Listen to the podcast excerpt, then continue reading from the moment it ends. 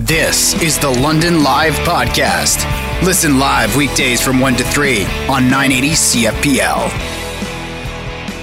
This time of year, you usually, and you know what, anymore, I don't know if it is just this time of year, but especially at this time of year, you have to go to a shopping center parking lot and you play that game of, all right, you drive around and, oh, there comes a person. They're not in a car. They're carrying bags. They look like they might be going to a car. Okay, all right, all right.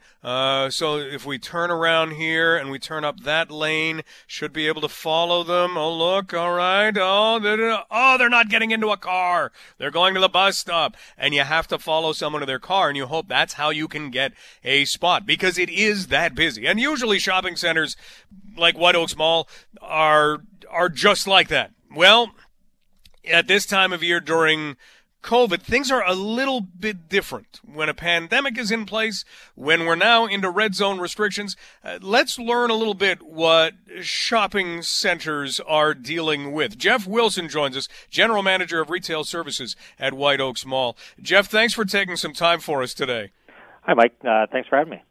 Please tell me that you have a designated parking spot, so I'm not worried about you normal times of the year trying to follow people around with bags to say, okay, I got to get it's 5 minutes before I got to be in there.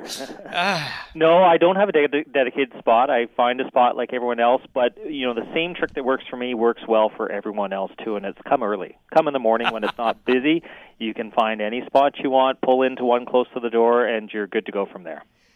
Well, we do know that there are a few changes. Let's help shoppers who are getting set to either continue their holiday shopping or, if you're somebody like me, start their holiday shopping. Let's help us all do this safely. The move to red, it does mean some changes. What would those main ones be? So the main thing that people will notice is our food court. Unfortunately, our food court seating is now closed, but all our food retailers remain open for takeout service.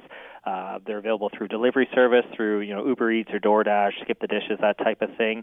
And that's where they'll see the most, because right now all our chairs are taped off or removed from the food court, so you can't actually sit in the mall and eat, which is unfortunate. We're trying to support those food court tenants and the local operators that run the restaurants.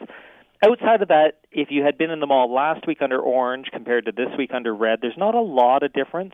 There's a few things that came into effect in orange, like the music was lowered in the mall and in each store, so you didn't have to speak very loudly to and push out more air. And in the stores, really what you see is fitting rooms. Adjacent fitting rooms had to be closed, so you couldn't have two fitting rooms right beside each other. And the stores have managed to help customers out by, a lot of them extended return policies or augmented the return policy so that people can buy an item and have some assurance that if they get home and try it on, they don't like it, doesn't fit, that they're able to bring it back and get a return on that. We're talking right now with Jeff Wilson, General Manager of Retail Services at White Oaks Mall. Okay, as shoppers, how do we help out? Because there are occupancy levels for stores. There could be lines. What's going to make everybody safe that maybe doesn't fit into the rules that we should be keeping in mind when we walk into a shopping center? Well, as I said off the start, the biggest thing is, and what we've noticed the most and how people have been smart about their shopping this year, is to come in the off hours. If you have a day off, if you work shifts, or if you can just sneak off early from work, coming to the mall at, say 10 o'clock when we open or mid-afternoon on a weekday is a lot better than coming at 2 o'clock on Saturday. And people have done that. People have either consciously or subconsciously themselves thought, I'm going to try to avoid that. I'm going to spread out my shopping. I'm going to find those off-peak hours. It's great even on Google now. If you Google White Oaks Mall and look at the little profile they have of the mall, it'll tell you when the busy times are, and you can plan your day, plan your shopping trip so that you avoid those busy times, and so that, one, you're helping all the retailers out so that there's not a crush of people here when they come, and you're helping yourself out because you're avoiding those peak times. And then on the peak times, of course, we have all our lines distanced properly, and we're ready at any moment to, if we have to, restrict access into the mall so that we make sure we maintain safe occupancy levels. And is that simply just how many people happen to be in the mall at the same time? That's right. Just to make sure that if we ever got to the point where there was too many people so you couldn't distance appropriately, we would, before we got to that point, we would limit the people that could come in, make sure that a sufficient number of people leave before a new group of people come in. Excellent. And if we're just going rule of thumb, usually just the way our part of the world works, if you're in kind of a traffic-heavy area, you keep right. And we do that on the roads. Tends to work pretty well on the roads. Is that something that would help flow in the shopping center? Yeah, and we've got signage throughout the mall, both on the floor and on pop-up signage that reminds customers to keep right. It's you know, not only common nature, but it's the law on the roads. It's not the law in the mall. I mean, we don't have traffic police giving tickets, but we do have security reminding people to keep right, and just reminding them, just so when you come out of a store, if you're going to the right, you know, stay on the right side of the mall. If you're going to the left, cross over to the other side and stay that way. And it just reduces any face-to-face contact that we might have with other customers. Great stuff. How about masking and shopping centers? So we require masks in the shopping center, and you know, the customers, no one necessarily likes wearing it, but everyone does it, it's just what we have to do now to make sure that everyone's safe. We always say, you know, our it's really to protect our employees as well. Our staff, our store staff are wearing masks in the mall for, you know, up to 8 hours a day. And as a customer who comes in for a, you know, half hour or 2 hour shopping trip, it's the least you can do to help keep everyone safe. Jeff, thanks so much for the time and the updates. Really appreciate it. Please keep safe and all the best. You too, Mike. Thanks a lot. That's Jeff Wilson. Jeff is the general manager of retail services at White Oaks Mall. So if you're heading out shopping, those are some things that you need to know about your trip to the mall. Not much different from orange into red except for the food court closing, which that's tough at White Oaks Mall. That's a great food court. Is there, you know, that's, I would like to see the food court awards. Do we have those? I should have asked Jeff, because I think you'd get a lot of people nominating White Oaks Mall for that. But at the same time, not a lot of change. It's just about respecting space within the shopping centers. You know, people are going to be going there. Make sure you're doing the things that you've got to do. We had an opportunity earlier today to talk with somebody who this affects on a number of fronts, because she's the owner of Northmore Catering. She's the owner of the Rhino Lounge. She's the co-owner of Crab Pharmacy. So involved in all kinds of restaurant and catering activity, Jessica Jay-Z Spolstra. And we wanted to get her thoughts on this and talk a little bit about what this means for restaurants, because Jessica is somebody who, hey, she goes with the flow. And she has been going with the flow, as so many business owners have been from the beginning. But I asked her today if she got up early and, you know, started breaking out a calculator to try and figure out exactly what to do with restrictions like this. Did she have to have a calculator handy? Well, it's just, you know, basically for catering, we're just doing a lot of deliveries, office deliveries. A lot of the people that had booked Christmas parties have canceled. However, they're still getting their 3 courses delivered to their home, or having people pick it up. Or on Friday, we delivered, you know, 50 meals to a family law group, and then they dispersed them to all the staff and wished them all Merry Christmas. So people are finding, you know, safe ways to still do things, and also still support restaurants and catering businesses. What has it been like going through some of the changes and kind of the extra purchases and the extra PPE and the extra cleaning and extra? How's that gone over the past 9 months? You still doing all right? Oh, yeah. You know, like, it's one of those things. First of all, we want our community to be safe. You know, we also, we want, we don't want any cases. Like, every time a company is listed in the paper as having it there, I'm like, oh, you know, it's one of those things that makes you gasp. And none of our staff, nor us, do we ever want, you know, any COVID cases coming out of any of our facilities. So all of our staff are very diligent too. They basically go to work, go home, see very few people, keep their bubbles small. And, you know, we're just diligent. We've been going above and beyond since actually when we started patio dining. We started taking people's temperatures and contact tracing for every single person, not just the one person in the party, as they required. So we were trying to make people feel safe and make them come here and know that we were going above and beyond and just doing that little extra. And I know a bunch of restaurants are doing that as well. if you look at that whole process, obviously, you know, guests coming in, it's been new for them too. How have they dealt with it typically?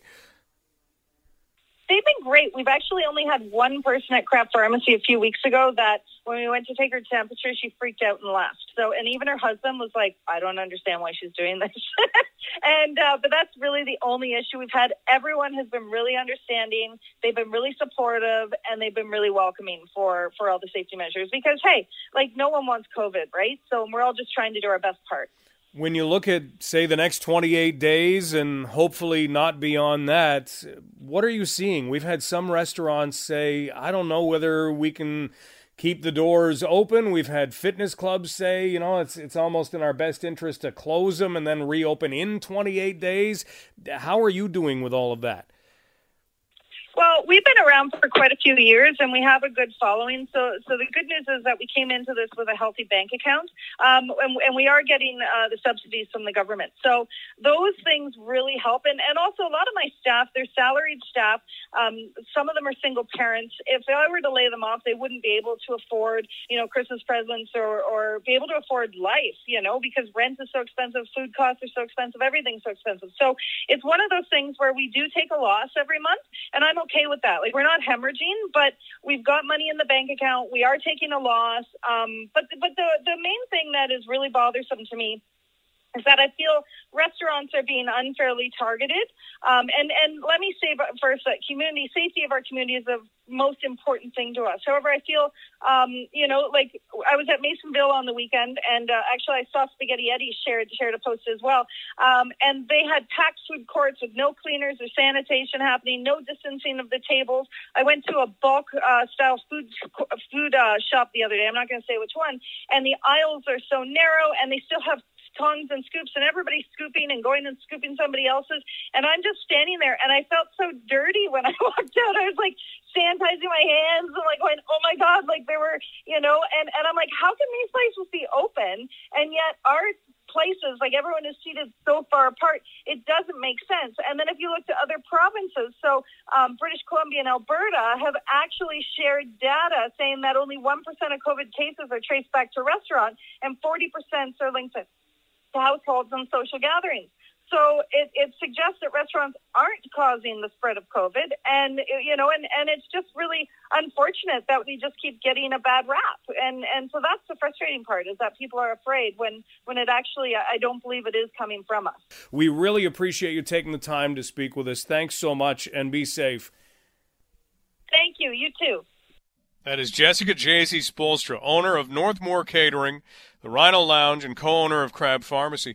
And it is time for the province to look at data, don't you think, on a number of different things. Take a look at the Windsor-Essex data that shows what they have seen in terms of school spread. At least take a look and reassess and look at businesses like smaller independent businesses, like what restaurants have done, because they are taking a loss for the most part. You don't hear any restaurateurs coming out and saying, you know, COVID's actually been pretty good. Maybe their takeout has gone up, but it's not filling what usually is there, and there's been larger expenditures on PPE and cleaning. It is a tough time, and I still want to know, how is a bookstore different than a school? It's time to look at things again. That's what this pandemic has been all about.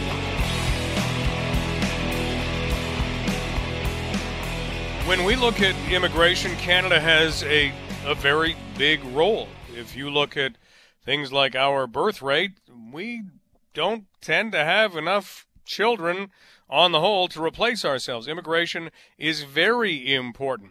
Now, in terms of how this works, you can look at immigration in so many different ways, but there is a study that has been done at Western University that examines the correlation between the age of the oldest child and immigration mobility within Canada. And that sounds fascinating. I always love when little things, when you can say, okay, if you look at this, then this. So we get an opportunity to examine this a little more closely, courtesy of the help of Dr. Kate Choi, who has been a lead on this study. Dr. Choi is the acting director of the Western Center for Research on Social Inequality. Dr. Choi, thanks so much for being here. Thank you very much for having me on your show, Mike. Okay, well, let's dig into this. The family's eldest child becomes a factor in immigration mobility within Canada. So let's lay out what you looked into. So what we looked into using a data set of immigrants who came after 2011 was that whether or not the age of the oldest child served as an anchor to the place where immigrant families initially settled in Canada. And what we found was that immigrant families whose oldest child was an adolescent were significantly more likely to stay within their initial place of settlement than families with younger children, as well as families without any children. So would we be finding certain areas of the country maybe as places that families who might immigrate to Canada might settle, and then, you know, some would say, okay, here we are, now we're going to move. Others would say, no, we're here. Is there evidence that there are kind of places in Canada where that takes place? Yes, there is evidence of that. In Canada, the immigration patterns are hyper-segregated. That is, about 66% of immigrants settle in Toronto, Montreal, and Vancouver, and over 90% of immigrants settle in the 33 metropolitan areas.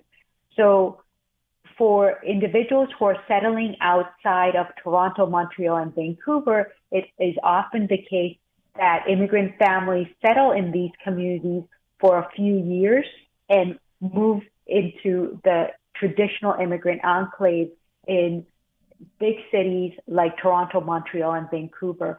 So what we are finding is that immigrant families whose oldest child is an adolescent are much more likely to stay put in their initial area of settlement. Wow, and this has a major impact because, as we said, immigration is needed in this country because if we have Canadians who are already here and living, we're not typically having enough children to replace ourselves, meaning the labor force is at risk. And if we aren't seeing a number of families who immigrate to Canada moving into different areas, what does that say about those areas? What challenges are they facing? So a lot of the different areas outside of the 33 metropolitan areas currently have labor shortages. And as a result, it could potentially affect their economic growth, particularly now that many different regional economies are trying to recover from the economic fallout from COVID-19. Dr. Kate Choi joining us, Acting Director of Western Center for Research on Social Inequality. As we look at immigration, which is something that is such an important tool in this country to maintaining everything that we have kind of built in all of this. So, Dr. Choi, if we're looking at things that may attract families who immigrate to Canada, what sorts of things do we want to make sure exist in communities to make them communities that that wind up having people move there and keep that balance of being able to keep the workforce stocked, for lack of a better term? So immigrant families, based on prior work, we know that tend to be pulled into communities with strong employment numbers, housing costs that are reasonable, as well as places that have strong immigrant settlement systems, such as language acquisition programs. We also know that they also tend to gravitate towards areas with safer schools, as well as multicultural community centers.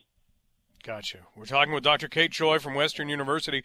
We should go back to one of the things we've talked today just about, you know, what gives incentive to certain things. And if we're talking about making changes, well, there's certain things that incentivize those things. What gave you the incentive to look at this? Is it true that you had looked to the Obama family?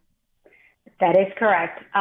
So initially, after Obama left office, he indicated that he was going to stay in Washington, D.C. for 2 years so that his second daughter, Sasha Obama, could finish high school. So that provided the motivation, and we wondered whether or not the same would apply for immigrant families in Canada and how that could inform immigrant retention policies for regions with a shortage of labor overall, as well as immigrant labor.